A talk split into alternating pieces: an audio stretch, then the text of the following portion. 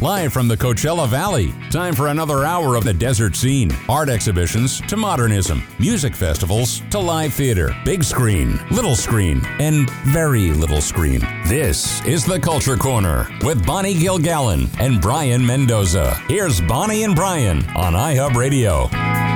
And we are back on the Culture Corner. And now I'm thrilled, thrilled, thrilled to welcome uh, to the show my buddy, Miss Siobhan Velarde. Hey, girl, how are you? Hi, Bonnie. I'm doing well. How are you, sweetheart? Good, good, good. And we are doing a show together um, tomorrow and tomorrow night, the 10th, and uh, Saturday the 17th, called Bosom Buddies at Runway. So. I'll let you tell tell people about the show and how it came to be and why you wanted me to do a show with you and all that good stuff. Well, I think it was all based on that picture that we took together, and I think somebody called us that, which was a fun little little spawn of how this started. But um, it is at Runway. We um, we have the fabulous Mark Caney on piano. Yes. And Bonnie, has you've just been such an incredible supporter and used to come to our open mic cabaret, which we had a really great time. And I just loved being around you and working with you. So I did one show on St. Patrick's Day, and my first show to venture out, you were my first call. I thought, well, let's Bonnie and I do a show. And the whole time during the pandemic, that's all I could think about was Bonnie and I need to do a show. Well, that's so great. And Yes. And I'm thrilled to that. Thrilled. Now tell tell people um, tell people a little more about Runway because for those who don't know, it's a great little spot in Cathedral City. It is. It's a terrific little hidden gem, and I think um, it is actually a restaurant in front of CCBC, which is the uh, resort there in Cathedral City. So it's kind of behind Revivals. Um, it's a little bit hidden, but it is a proper restaurant and bar, and the food is terrific. The owners are just lovely, and they've given me just sort of carte blanche to create events, which is just sort of you know it's it's an entertainer's dream. Yep. Um, and I just love bringing my friends in, but it's it's a nice little spot, and the way that we're we're very carefully socially distancing, getting back. We've been off for a year, but we will be 12 feet away from all customers. It's actually a nice little velvet rope that surrounds us that keeps us safe and the customers safe, and they're following all social distancing protocol. And you'll be able to come in. There is a cover. It is a private event. It is twenty dollars pre-sale at Eventbrite, and if you go to Eventbrite and you type in Bosom Buddies, you'll see our picture and uh, Siobhan Velarde and Bo- Bonnie Gilgallon. And um, and then if you don't get them on Eventbrite, then you can purchase them at the door for thirty dollars, and uh, that cover is split amongst the performers, and that's how we're raising money. And then uh, people can buy dinner. There'll be a full menu. And the food's terrific at Runway. Mm. I don't know if people know about their fried pickles, but It, it really is. It's very good. Yeah. oh, they're. Yeah, they're they're really terrific. So for people who friendly and warm. go ahead. Oh, I was just saying, it's just a friendly and warm atmosphere. It's fantastic. Yeah. So pe- for people who um, are not familiar with Siobhan, and if you if you if you go out to entertainment in the desert or like music, and if you're not familiar familiar with Siobhan, I don't know what's wrong with you. But anyway, um, tell tell people about uh, a little bit about your start as a performer, how you and how you developed the style that you have today as a singer. Oh, thank you. You know what? I I have to give big props to Tommy Rose. Um, I went to an open mic at Toucans about 20 years ago, and I did a few songs, and I'd been singing um, up in the high desert, which was Victorville at the time, in the in the tiny little place with my friend Joel Ivins, and another friend moved to Palm Springs. Says you have to get down here. I did, and Tommy Rose hired me on the spot, and really kind of formed me into my style because Tommy is so quick witted. And what I love watching so much about Tommy is his interaction with the audience. And I think that connection is where maybe I excel. And I love to engage with everybody and make it funny and and uh, a, a lot of improv. Um, and I think a lot of people are just afraid of my name, so they don't know how to say it or spell it. And that's, so um, you know, you look at it, it looks like Theobahan, but it's Yeah. not. It's the Irish Siobhan. Yes. But yeah, I think that's just it's sort of my niche to be cheeky and silly and have a good time, and I think I that's what I I love so much about you. I think we're cut from the same cloth there. Mm-hmm. And and you are very you're very bluesy. It's one of the things I like about you. Is, I mean, you do a lot of different kind of material, but you really, I think, when you get the bluesy down home, you know, uh, body kind of chick songs, I think that's one of the things I think you do really well. That's my favorite. That that's where I feel my soul is. I feel that it's really in those, you know, whether it's blues rock or just good old fashioned blues to just yeah, sing from the gut, which is what I do. Yeah. so I do. Now, did you have uh, a lot of, a lot of formal training, it's either voice or, or acting along the way? I did not. I did a. I grew up. My father worked in the motion picture industry. He was a production designer, and I always wanted to make film. I was wanted to be a director, and life took a little bit of a different turn. I was a you know young mom, and went that direction. And I just sort of took a you know community theater acting class, um, uh, or a, a, at a community college, and then did a couple of community theater things, and just kind of went from there. You know, karaoke, and a friend just said, "You've got to come and sing with me," and started a partnership. And I, yeah, it just you know, life takes you in different tangents, and this just happened to be the one I, I stayed on. And do you, are you somebody who I'm always curious about this with singers? Are you someone who vocalizes a little bit every day, even if you don't have a show coming up? No, I'm horrible. Okay. Probably why I tend to lose my voice because I do sing from my gut and I'll push, mm-hmm. and I'm terrible. No, I I don't prepare. Um, it's sort of a little joke I have with the audience. I even joke with them. The couple first couple songs are throwaway, and then we'll get warmed up and into it. Yeah, so I try, and I'm just not disciplined. I'm more disciplined with my cooking. Okay. Okay. And so, t- what I love, I love to ask this question because I've had a, interviewed a lot of actors, a lot of singers, a lot of performers over the years. When you go see somebody else, and I know we've been in a pandemic and you see probably haven't done it much lately, but in the past, when you've had a night off or when you've gone to see another, particularly another singer, what do you look for? What do you want to see from them to be entertained? What a great question. You know what? I'm I'm really drawn drawn to the people that make me feel something. Mm-hmm. They don't necessarily have to be, you know, completely pitch perfect. And I mean, I'm in awe of people that have such great control of their voices and and can do a plethora of things. I love to see diversity, mm-hmm. and but I love the people that make me feel something. Mm-hmm. Like Judy Garland to me was the quintessential in the way that when she sang, you felt every word. Yeah. And it wasn't always pretty, but you certainly felt it. She moved you. So I was raised by an artist. So I think if art moves me, that's what I'm drawn to. And singing and musicians, all of that, it's all just a, a, a beautiful art form. Mm-hmm. And I like to feel. Yeah, Yeah. whether it's happy or silly. And I'm, I'm also in awe of comedians. Yeah. Yeah. Yeah. No, she, she she's you are a funny chick. Um, what? How do you how do you how do you pick songs for yourself? How do you choose songs that you think that you want to do that'll show you off well? You know, and I don't think I'm always great at that. I think I know my niche and I go, okay, so many of them have been people that have brought them to me and said, learn this song. Mm-hmm. And I will say, I work for PS Underground a lot. And our our creator, you know, Michael Feetsum will have a concept and then nine times out of ten he'll say, This is the song I really want you to learn.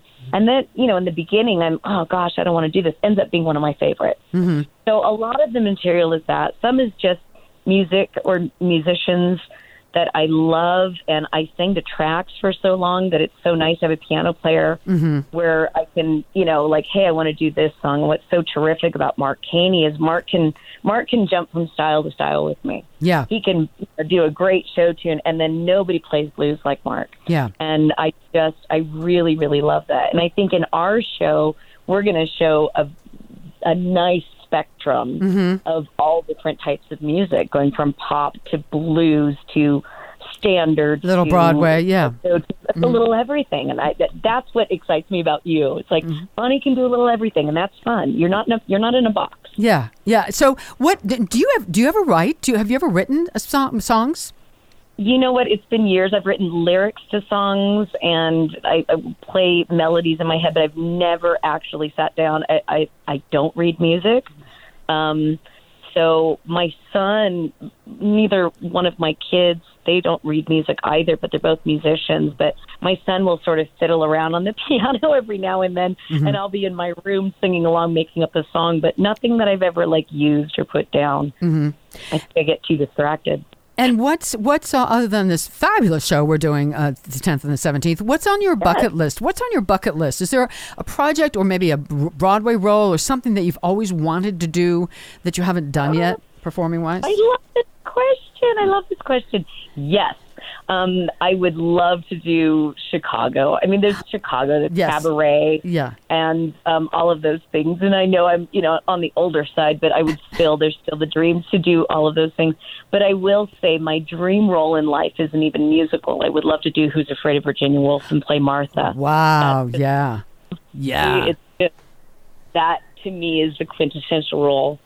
Yeah, that that's that's a heck of a part. Yeah, I have, I have a friend of mine, friend of mine, Mary Wright, who's the director, and I, I actually I met her uh, after she had done this. She directed that years and years and years ago. Uh, at it was the old Top Hat Playhouse. Uh, before it's it's gone now, long since gone. But um, she directed that, and um, I I didn't get to see it. I didn't know her then, but I heard it was fab. That's a heck of a role. Yeah, heck of a role. I would love to. I would even be happy to direct. I used to direct. I had a community theater uh, players group, and I directed a lot of shows, and I was in a lot of them as well. And I, I love directing. I love I love creating. I think in my next phase in Palm Springs, although I love being in shows, I maybe want to just graduate to performing every now and then, but just creating shows, being in them and, and having some capacity, but yeah. really just creating vehicles where of group things. Yeah. You know, we have some exciting things that I'm going to be doing with Desert Rose Playhouse as well.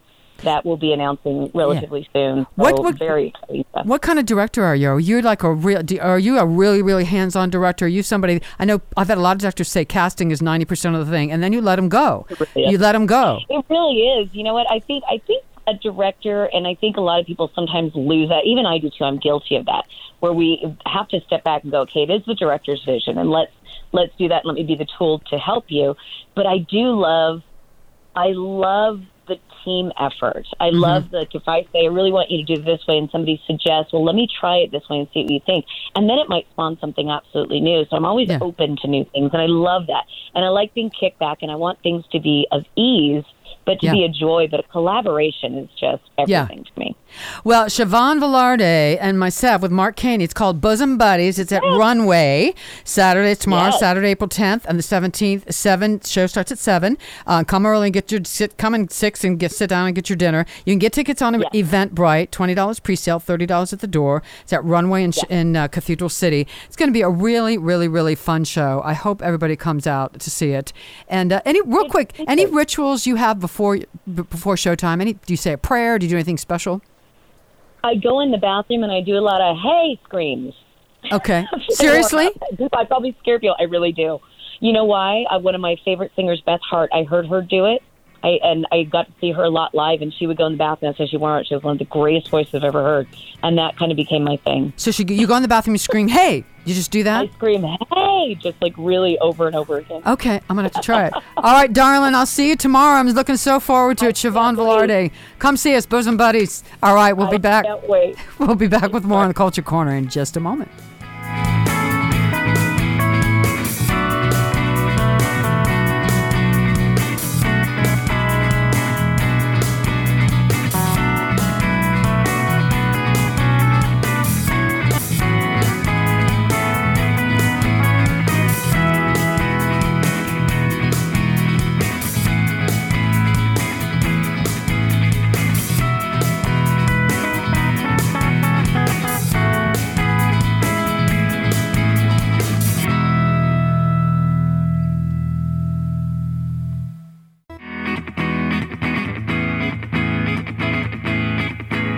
The curtain rises on local and regional arts and entertainment. From music to theater, films to fine art, it's the Culture Corner. Get connected. Call 760 544 TALK. That's 760 544 8255. Here's Bonnie and Brayan on iHub Radio. Hey, welcome back to the Culture Corner. Now we're going to talk about the vaccine and how it's hitting up TikTok in this. I had not heard about any of this. I think it's great. So what happened on TikTok is that this one TikToker whose name is I Drink Your Milkshake, and she has gotten a lot of popularity on TikTok because she kind of threw in a very random joke in which only hot people get the Pfizer vaccine. Well, I I beg to differ. I got Moderna, and I think I'm kind of hot. So oh, Bonnie, I was gonna say that the it was one of those things where she w- goes on in the video to say, "If you got Moderna, then I don't know what to tell you, Queen. This message is brought to you by Pfizer Gang." And she said that a lot. And when you look at it, there's a lot of like vaccine. Um, selfies where people are taking Mm. videos of themselves with the band-aid Mhm. with their card I got yeah. Now, what does it say about Moderna though? They have their own little shtick, right? Well, yeah, like they're they're doing their own thing where it's like I bet kind of like that where they say like you know Moderna is the is for the real homies or something like Okay. for the authentic people and they've been doing this thing where like Pfizer and Moderna and Johnson and Johnson for this in this case AstraZeneca and Sputnik are kind of like mocked as being the if you got those vaccines then we all agree that those th- those are not the ones we want. But these three, the Johnson and Johnson, Moderna, and um, Pfizer, because these are the three most common in the United Mhm. States. Those are they're kind of doing this thing where they're like they call themselves like Pfizer gang, Moderna gang, yeah. Johnson and Johnson, or Yeah. Janssen, I think that's what they call it. And the idea is that you're it's kind of like a um, in Harry Potter when they pick the different houses where it's like I'm team this and all my friends are team that and it's supposed to be sort of like a way for us to raise awareness about taking the vaccine without making it sort of dull. It's to get people invested in it. You know what I mean? Like get vaccinated and you get to be part of this team. hmm And it's just a fun way to do it. And the woman um, who started the trend with I, I drink your milkshake, she actually said that she wanted to start this she started this trend her name is lena daniels because she felt that it, it was just fun it was like a rivalry between sports team and also because she felt that she wanted to convince people her age and her parents To get vaccinated. get vaccinated Great way to do it. and you know and she said that the algorithm for tiktok is slowly making its way to people who get the vaccine so if someone talks about the vaccine or you're going to post about your vaccine that video will go to you. So you Mhm. will see that video. And i honestly think it's great. I mean honestly i'd rather have this be something if tiktok's going to exist that it, it exists for a good purpose. And i think that it is very important. And she also and it's also possible that when you see these um videos that there is like a a link in a lot of these videos like an ad link that tells you hey learn more about the Pfizer vaccine or the Moderna vaccine or the AstraZeneca vaccine. hmm So it's a great way not only to get be part of a group of people but also just to have fun and hmm and get informed. I mean, because there hasn't been much fun associated with this virus. I mean, there hasn't been a lot of fun. So it's nice to have. So, okay, let's get vaccinated. This is a positive thing, and let's p- throw some fun in here. I think we're some people we're starving for fun. You know. and I think it's one of those things where like you know, I think some people may say like kind of scoff it off a little bit. And I know that it is it's one of those stories where it's like it's actually kind of fun to hear young people actually sort of make um, take the vaccine seriously but Mhm. also just have fun in a fun it. way. in Yeah. a fun way where Yeah. it doesn't feel like oh we have to always you know um doom be- and gloom and doom and yeah. And the thing, wa and to move on to something a little less happy, Cher. Mhm. Now, Cher has to did some soul searching where she had to give an apology because, as many of us know, the George Floyd trials are coming out, Yeah. and uh, it is. You know, I have seen it. It's difficult to watch It and is, yeah. very difficult, but not to get too much into it. But Cher actually had a tweet where she said that she actually said maybe if I had been there, I, I could have helped helped. Yeah. and I think a lot of people understood what she was saying, but it was one of those. It came across the wrong way. It it Yeah. did, and some people say it kind of comes into this white savior complex thing where it's like, White privilege. Well, I could have rode, ridden in and saved the day, and I'm a celebrity, so everyone would have listened to me or whatever. Yeah. and in reality, it, I think. Look, I would tell Cheryl like it's not.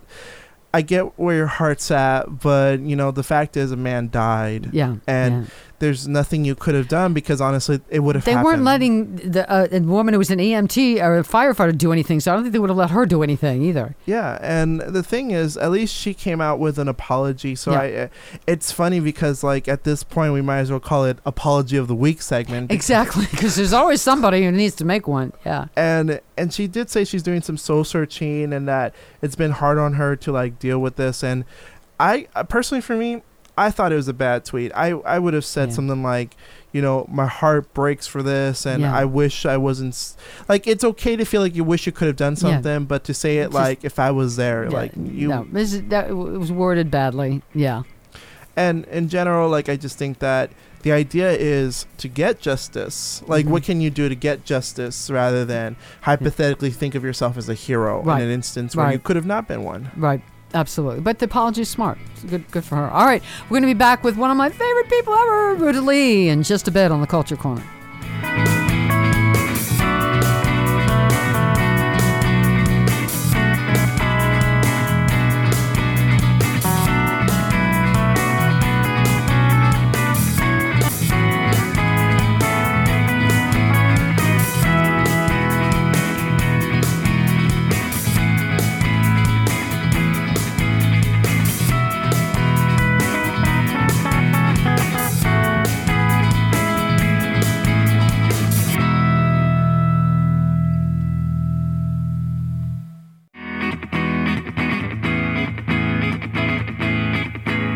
You're listening to Bonnie Gilgallon and Brayan Mendoza talking arts and entertainment on iHub Radio's The Culture Corner. Live from the desert cities of Southern California, here's Brayan and Bonnie. And we are back on the Culture Corner, and now we're joined by one of my favorite people on the planet, Miss Ruta Lee, who has a new book out. Hi, Ruta, how are you? Oh, my bonbon of the desert. I just adore you too, sweetheart. Oh, I'm so happy to be with you on this glorious day we're having. Yay, yay. So there's so much to talk about, but uh, we're going to we'll go backwards in a minute. But first, you have a new book out, right? Uh, consider- I am so excited about this. I mean, now besides actress, singer, dancer, uh, salesperson, uh, philanthropist, socialite, now we can add author. Isn't that amazing? Yes. and and my book is so aptly titled because it comes from the bottom of my heart. Consider your ass kissed. Yes. I've used that expression for years, and, and George Pennacchio, whom you know is the red carpet man for ABC television, mm-hmm. said to me years ago, Ruta, if you ever do a book, that should be the title of your mm-hmm. book. And he's so right. And I'm so proud to have actually put my fanny into a chair and done this. It's Yes. a, a miracle. And and we're going to have a book signing, believe it or not, at uh, Just Fabulous. I don't know the date yet, but I'm hoping that all of my Palm Springs friends will either do it online or go to Barnes and Noble. More important, go to Just Fabulous and come and say hello in person and say hello to the boys that run that fabulous little shop. Excellent, excellent. I, by the way, I ordered the book. It's on the on the way. I don't have it yet, but it's on the way. So Bonnie, do you know that I am so thrilled to say this that um, the beautiful Amazon has said that it is book number two in line for orders. Isn't that fabulous? wow, that's yes. Now is I'm this so excited. I thought, oh, who's going to remember an old broad like me? You know, Um, it's just e- great. everybody? Now, so this is basically an autobiography, sort of your life story for the most part. Not really my life story. Just wonderful incidents Mm-hmm. and events from my life that have colored my life and uh, made it so wonderfully beautiful.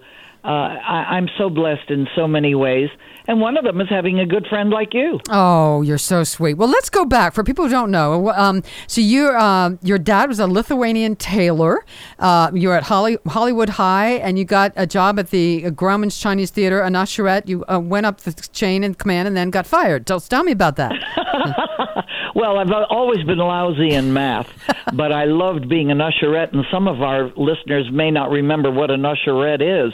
Uh, but you know, movie theaters, movie palaces had people run you down to your seat with a flashlight so that you mm-hmm. didn't stumble and trip. And I could stand at the top of the aisle and watch all the movie queens that I wanted to be. Mm-hmm. You know, the Mitzi Gaynors, the June Havers, the Betty Grables, and I just th- thrived on it. Now I got promoted to Candy Girl, mm-hmm. and I told you I was lousy in math, but I could deal with those numbers because they were ten cents, fifteen Yeah. cents, fifty cents. You know, Yeah. they were easy numbers to deal with. Yeah. Then one night, the cashier got sick, and I Mm. got promoted to cashier, and I said, "Oh, I can't do this." Mm-hmm. They said, "Yes, you can. All you do, you see, the tickets were like a dollar ninety-eight, Yeah. or two sixty-five, or something, Yeah. and you just punch in the number of tickets at that price, and then punch in the amount they gave you, and it'll give you the right change." Well, it gave the right change, all right, right out forty dollars short that night. Oops. And I got fired. Oh, dear. And I said, "Oh, I, I didn't steal the money. You you just don't know. The machine made, made me do it." and fade out, fade in. I got fired, and I said I'd be back, and I, my finger, my handprints would be in the lobby. You know, one of these days. And guess where my star on the Hollywood Walk of Fame is? It's right in front of there. Right in front of the box office. That is great. That's great. Now you were you were assigned. You were the youngest of the seven brides for seven brothers. Now was that your first yes. movie? Very first movie?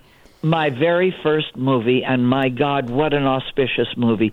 And you know, Bonnie, it's so amazing how many generations have come and gone with that movie as as a centerpiece. You know, it's it's been it, it's held up so well mm-hmm. for so many years. I think we're into our fifth generation by now. Wow. Wow.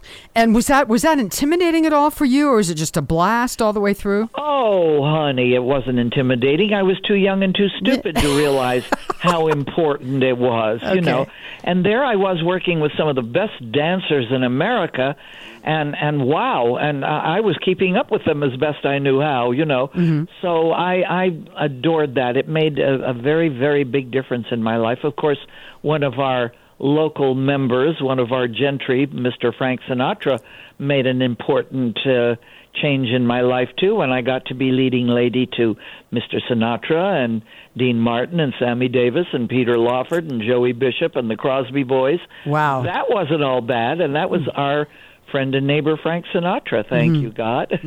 Yeah, and you've and you've done been around. You've done a lot of musicals: uh, Dolly, Annie, Peter Pan, Mame, Irene, Nellie, all lots of Women of the Year, uh, Best Little Whorehouse in Texas. I played the ma- uh, madam at a local local production of that show here in the desert, which was great and fun. I bet you were wonderful Well- because everything I've ever seen you in, I thought you were wonderful. You're so sweet, and and um, lots of TV. I mean, lots and lots and lots of TV. At least 2,500 uh, guest starring roles on television. It's been a fabulous career. You know, Bonnie, I've never reached f- fabulous uh, superstardom. But on the other hand, I have worked all of my life. Uh-huh. If it wasn't movies, then it was television. If it wasn't television, it was theater all around the country. And and and you know the most lucrative job I ever had was the 5 years that I had on Home Shopping Network. Really? Okay. So that goes to show you. And and so I write about all of these things and then tidbits and I have a little bit of kind of gossip about everybody. Uh, a little bit of gossip never hurt anybody. yeah, yeah, absolutely. and and that's all in the book and i'm i'm just so hoping that people will come to see me and and say hi when i'm at the uh uh just fabulous i i don't know how we're going to do all of this covid wise but hopefully we're getting past it all and pretty soon pretty soon we'll be able to hug Yeah, I ho- and I hope everyone just stays smart about it. I wanted to Yeah. mention something else too, and I hope is it the Thalians? Am I pronouncing that correctly? yes you are darling And yes you are Talk about that a little bit. Well, the Thalians was a group of young Hollywood people that got tired of being called hard drinking, pot smoking asses that had nothing to contribute. And they said, you know, we get together and sing around the piano and have drinks and whatnot. Why don't we put something together, sell tickets? And that's how the Thalians was born. And we have uh, raised money by honoring uh, the most wonderful people in our business that dazzled us not only with their performances on screen or stage, but who dazzled us with their performances philanthropically as well. And we've honored everybody from Lucille Ball through Frank Sinatra, through Dean Martin, through uh, Sammy Davis, through you know, you name it. Uh, they were honored. The, our our last honoree, God bless him, was Clint Eastwood. Um, so and so we've raised a lot of money, and we've always been Hollywood for mental health, but now we have switched from our pediatric through geriatric service and care to focusing on returning veterans. Wow. Bonnie, these are the young men and women that do so much and lay their lives on on mm-hmm. the table every day for our country, and yet they come back home injured and maimed and fall through the cracks sometimes. Yeah. So we've j- teamed up with UCLA and Operation Mend. Operation Mend heals the broken and fractured bodies of these beautiful young people. And we Thalians are trying to heal the fractured and broken minds and spirit of our returning veterans. Good for you. know, you. They they deserve the best America has to offer, and damn it, we've got to do for them. So, of course, I will beg any of our friends and neighbors here in the beautiful desert that we live in, if they have a few extra bucks, go to hmm. the Thalians T H A L I A N S dot org, and you'll read all about us and whether it's five dollars or fifty dollars or fifty thousand dollars. It will be well used taking care of our returning veterans Yeah. and their families in crisis. That's great. Good for you. How how often are you here in the desert? I know you travel all over the place. I'm trying to get here a little more. I've spent actually I actually spent a whole week here a week ago and I'm going to spend another week here this time. And usually it's just the weekend or whatever and then back again. But COVID has been good to me in that way is that I'm not traveling as much. I'm home now. Yeah. And uh, home includes a home in LA and my beautiful little house here in Palm Springs and I adore the desert. Yeah. Real quick, I'm going to see if we can get this story in. So, this is an interesting story. Uh, you made international headlines when you convinced Khrushchev to release your 90 year old grandmother from the Soviet Union. Tell us about that. Oh, that's a long story, and it's I, I dedicate a chapter in my book Okay. to it. But now I've decided that I'm going to do the full book. It deserves it because we're mm. talking about a 90 year old lady who, along with her husband, were deported to Siberia. Uh, why? Who knows? They mm-hmm. weren't the intelligentsia mm-hmm. or the cognoscenti. You know, they they were farm folk. Mm-hmm. Hell, they had a cow. That was the richest thing they had Yeah. And and uh, and off they went to Siberia. My grandfather's legs were frozen on the cattle car that they were being deported on, and when they took off his boots, the the flesh came off with them. he Oh, had gangrene. Oh. My grandmother never knew because she was sent on to the next stop in Siberia. Eventually, they were permitted to leave Siberia or stay depending on you know what they had uh, accomplished there. She had literally hitchhiked across siberia to find another daughter of hers and and uh, my mother found them in siberia through the red cross. And that's how we got in touch. Eventually she was a, they went back to lithuania. My aunt wrote a letter saying thank you for all the things that we had sent in packages and the clothes for her to be laid out in. That was very important to her. Mm-hmm. And and we got a letter. My grand my mother got a letter 6 weeks or so after it was sent out of Lithuania thanking us for all the things that we had sent that they sustained themselves with you know and that we didn't know if she was alive or dead because it took so long w- Wow. for a letter to get through. And of course mm-hmm. it was censored. And so I called Khrushchev that night. The more wine my friends poured, the more obvious it became Yeah. that I should pick up the damn phone and call Khrushchev, which I did. And I said, I want to talk to the President, uh, Premier Khrushchev, the uh, Moscow, you know, the Kremlin, Moscow, USSR. Yeah. And the operator said, How do you spell Khrushchev? well, hell, who the Yeah. hell knew how to do that? Long story short, I connected after about six hours of back and forth from the Russian operator to the American operator with uh, an operator said, Mr. Khrushchev, no speak it English. You speak it interpreter, Mr. Khrushchev. Well, I remembered there was a very attractive young man that traveled with Khrushchev when he was banging his shoe on the podiums, you know, and saying very rude things in Russian. Yeah. Uh, but the uh, interpreter translated it and made it palatable to our Victorian ears. And my father used to laugh, and I said, "Okay, I'll talk to him." So we talked, and he said, "Miss Lee, we know all about you in Hol- from Hollywood. We see your movies here.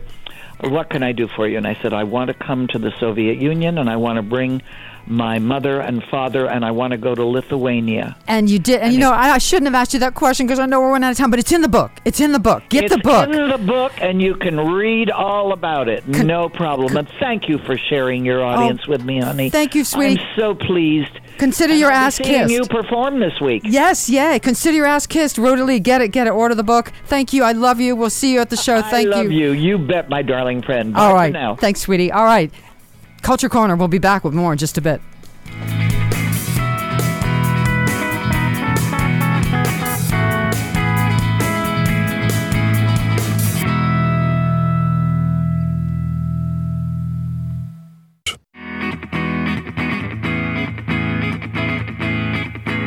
You're listening to Bonnie Gilgallon and Brayan Mendoza, talking arts and entertainment on iHub Radio's The Culture Corner. Here are Bonnie and Brayan. On this segment of the Culture Corner, we're going to talk about first off, we're going to start off with Dav Pilkey. Now, Dav Pilkey is very famous for writing the um, Captain Underpants books, which is just a series. Which I think is hilarious, hilarious name in and of itself. But it's a series of books about children who um, basically f- discover this superhero who's just in his underpants the whole time, and he fights and and saves the day and all that. And it's one of those like it's both very sincerely a superhero story, but also a very it's satire too. Mhm. It's okay. it's one of those books that surprisingly surprisingly gets often put into the lists of challenge books because it a couple of weeks ago we had a professor on who actually talked about this and she said that the reason why it gets on there so much is because the kids in the book are disobedient and Mm. so a lot of schools don't really like that type of like literature for their kids but surprisingly they have never been pulled off the shelves from anywhere. But Mhm. now he personally has decided to pull off a spin-off for the series, The Adventures of Ook and Glook, Kung Fu Cavemen from the Future. Mm. Now, the book itself, you know, for the most part, most people n- didn't really receive controversy when it came out. Like it's one of those things where people, you know, just sort of took it as a children's book and kind of went their own way about it. Now, Dav Pilkey himself on his YouTube channel said that him and Scholastic are going to remove the book from print on their own fruition Mhm. because they felt and he felt that he pushed a lot of reductive harmful stereotypes Mhm. about asian people Mhm. And because the story centered on kung fu Mhm. he felt that he perpetuated the idea of the N- asian Now is not the time because there's so much of that floating around that uh, animosity. Yeah. and it and he did this on March 25th which I think was more or less around the time that the Atlanta shooting was happening Mhm. and he said that he will be donating all the profits that he's made from the book to children in underserved communities, organizations that promote diversity in children's books and publishing, and organizations designed to stop Asian hatred. And what I got to say is, good good for you, honestly, because like I think that when it comes to this. Chil- uh, authors, singers have every right to It's not- their own material. They can do whatever they want with it. and it's one of those things where I think like when I look back at older episodes of the flicks and picture I used to do for here, there would be some episodes I would take out. I, Mhm. I I sit back and I think the first episode, erase it, please. Yeah, yeah. Don't ever have that ever again. and and- you have the right to do that because it's your, it's you. It's representing you. It's your talent. It's your yeah. And it's interesting because even it happens in little ways. Like on SNL, there was a um, skit they used to do called. They have skits that would air on West Coast and the East Coast, and they would have different um, deliveries, or maybe like on one skit for the West Coast, or I think we're in the West Coast, right? Or we're in the West Coast. I was gonna say, Yeah. in the East Coast. I think the last I looked, I think well, so. when they're doing it in New York, they would have maybe someone would accidentally slip up on a cuss word, Mm-hmm. and so when it comes to here, we hear a much more refined, a little less, Mm-hmm. a little bit more prepared version of it. Yeah. So no matter what you think about it, a l- there are ways that artists will change up their work for different audiences, or they might take away something. Like Mhm. on SNL, when you go on. Um, when you go on Hulu and you watch an old SNL clip, you're not going to see Sinead O'Connor ripping up Mhm. the ca- picture of the Pope. Yeah. picture of the Pope, or you're Yeah. not going to see some old skits because, well, it's their right to do it, and that's Yeah. what I think. I think so. Yeah, yeah, and I, you know, people need to just cool out. And here's, the, you know, they, everyone talks about cancel culture. You're allowed to cancel yourself, and it's not canceling; it's rethinking something from the perspective of that the current times and what and what the current social atmosphere is and the, the, the animosity and the you know the all the tension that's going on in the world today. You as a writer an artist or whatever it is have the perfect right to pull back something that you created if you feel it's not uh, appropriate or not representative of who you are now you know it's not someone else canceling you so people need to just chill out No, I definitely agree with that. And also, I think people also have this mistaken idea that the culture is forcing like someone like Dav Pilkey that maybe no one's saying it Yeah. directly. I think what Dav Pilkey probably saw was, wow, there's a lot of hostility against Asian Americans, and maybe, and just maybe, I should probably rethink my work where I talked about because i don't want to contribute to that yeah and I think that that is very reasonable for any Mhm. writer to do. And I think honestly, it comes with maturity. I think if Stephen King did it and Mhm. the Dr. Seuss Foundation did it, Mhm. Dav Pilkey's doing it. I think Yeah. that there's a lot of authors who will go back at their work and realize, well, maybe I could have done better. Mhm. Like, I was reading up a story about an author who has always said they regretted the way they wrote. Oh, Ursula K. Le Guin. She actually was a famous ri- science fiction writer. She Mhm. has always said before she died that she regretted the way she wrote women. Mhm. She said, "I wish I wrote women as the lead instead of like a Mhm. supporting character or a maid because for me, that's the type of image I took in when I was writing these books as a woman, and now I Mhm. regret it. And I think it's very important for writers to retrospectively look back at their work and absolutely change things if they want. You know, it reminds me of uh, there's so many good ones, but one of my favorite Maya Angelou quotes is, "When you know better, you do better." And that's true of all of us, no matter what it is. You know, you know, when you, you did the what you knew to, to do at the time, and we all hopefully learn and grow and educate ourselves and become and evolve.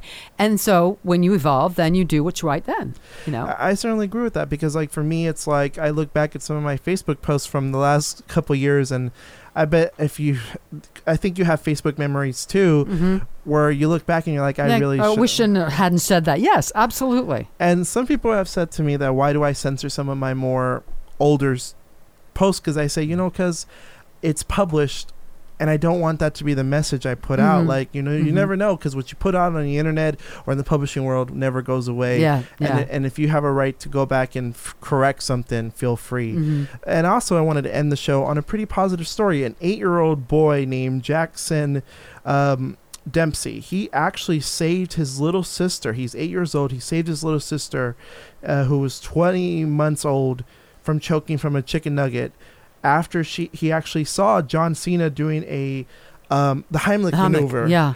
over on Nickelodeon Uh-huh. on a show called The Substitute, where they do like uh, it's where celebrities go on to pretend to be like substitute teachers, and he Mhm. actually demonstrated it on a dummy. Mhm. And so Jackson remembered that and applied it to save his and how sister. old is Jackson? Jackson is eight years old and he saved his twenty year uh, tw- God twenty bless him. That's month old. good for him. That's great. That is fabulous. And it's one of those things where like Nickelodeon even responded saying that everyone in Nickelodeon is proud of Jackson and his heroic actions, and we are honored to be uh, part of such a remarkable uh, story of good news and courage. Yay for Jackson and uh, Leela. And oh my god. That's great. God, That is like, so great. It's always you know we always hear about all these negative We stories. We gotta hear stuff like that sometimes. it's it's beautiful because to me it's like you never know what you put out there. Like if you know something and you put it out there like Share it. CPR, you Yeah. know what? You never know what could happen. And Exactly. Nickelodeon just put this on a prank show Mhm. and it saved a little girl's Yeah, life. it's great. Wonderful. Thanks for that story, Brayan. That was great. I'd love to know. Thank you so much to Ch- Chella, to Fern, to Siobhan, to Ruta Lee. We love you guys. It was a great show, great guests. Um, and thanks for ending on that happy note. We like that. All right. We'll see you next week on the Culture Corner. Stay safe. Stay safe and have a good time and get vaccinated. Get vaccinated.